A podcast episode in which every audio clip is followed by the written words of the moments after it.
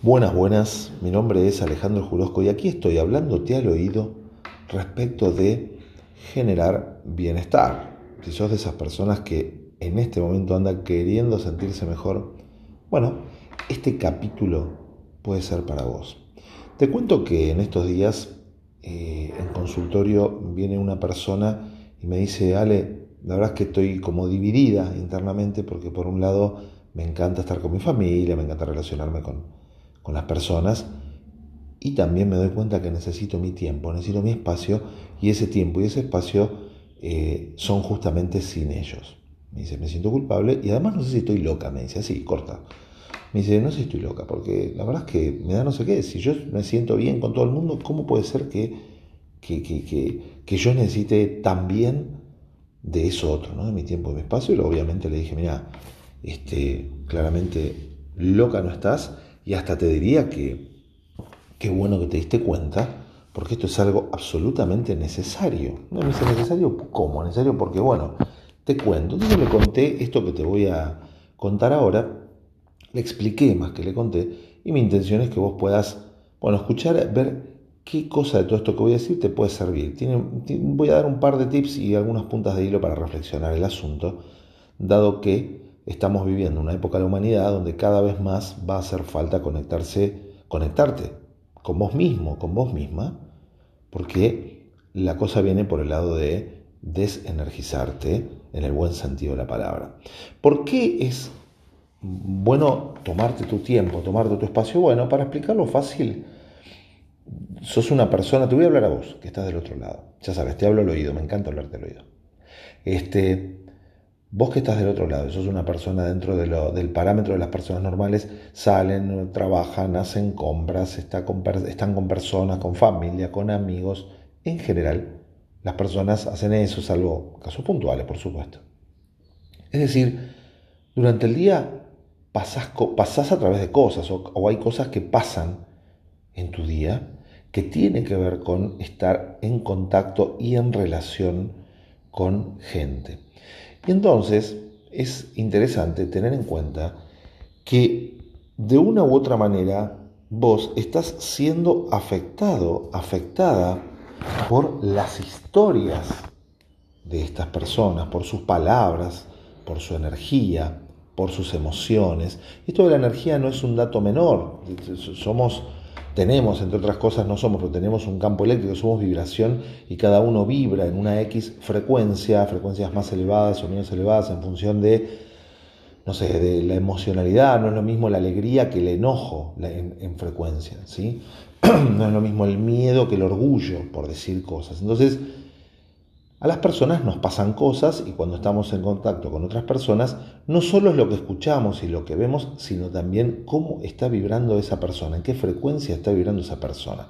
Como todos somos energía, en un punto, en una manera de explicarlo, entonces sí nos están afectando. Y también sus historias, cuando nos cuentan, no sabes, me pasó esto, me pasó lo otro, vas allá a una persona que te cuenta algo que le pasó en negativo, el otro, y como en general nos contamos, nos compartimos más cosas de todo lo que, lo que no está funcionando en nuestras vidas, entonces terminamos afectados. Si eso lo pones de 8 horas o 4 horas por día, varios días, claramente en algún momento te vas a dar cuenta que tu propia vibración no está del todo buena. ¿Cómo te das cuenta? Porque estás cansada, porque no tenés ganas de estar con gente, porque no estás pensando claramente, porque tenés mucho sueño, porque bla, bla, bla, bla, bla, porque querés comer comida que te dé gratificación, que tienen las, las que tienen, qué sé yo, grasas, azúcares y eso, ahí te das cuenta que claramente y de alguna manera estás siendo afectada, al menos por este, historias de personas que te rodean, sea familia, amigos, sea la verdulería, el supermercado. Así que esto es interesante tenerlo en cuenta. No te estoy diciendo ni que te alejes ni que te acerques, solo digo, esa es una punta de hilo y que pudieras observar y preguntarte. Pero lleva a que vos puedas necesitar tu tiempo tu espacio. También estás vos, que te estás hablando a vos misma, que te decís cosas, que te juzgas, entonces también te estás afectando todo el tiempo. ¿sí? También te estás afectando todo el tiempo. fíjate que hagamos un punto de esto. Esto se llaman conversaciones autodestructivas. En algún momento voy a hacer un capítulo acerca de ellos, de ello, y es ¿qué estás haciendo con vos? ¿Qué te estás diciendo? ¿De qué te estás convenciendo? ¿Alguna vez te detuviste a escuchar la conversación que estás teniendo con vos? Que son esos pensamientos que te, te claramente, que son negativos negativos respecto de vos. No, no voy a poder, no, yo soy medio bobo porque, o soy medio tonta porque, y no, no, no, a mí siempre me pasa igual, y yo que nunca tengo suerte, y no, ¿qué vamos a decir? ¿Qué vamos a hacer si todo, todo está cerrado? Todo... Oiga, señor, señora, ¿qué se está diciendo? ¿Sí? Esto es fundamental, pero yo vamos a hacer un capítulo aparte de conversaciones autodestructivas. Solo te lo dejo ahí, como en algún momento te pusiste a escuchar o, pusiste a escucharte a vos misma, a vos mismo, cómo te hablas y qué te decís, porque te puedes hablar muy amable y decirte cosas espantosas. Te lo dejo ahí.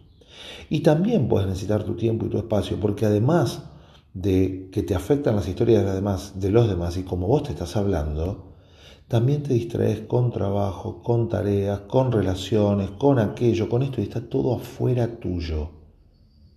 ¿Y qué falta? Falta el foco adentro tuyo. ¿En qué momento? Vos pensate esto. Si fueras un teléfono celular, con una batería que se descarga, ¿en qué momento conectás el cargador de tu batería?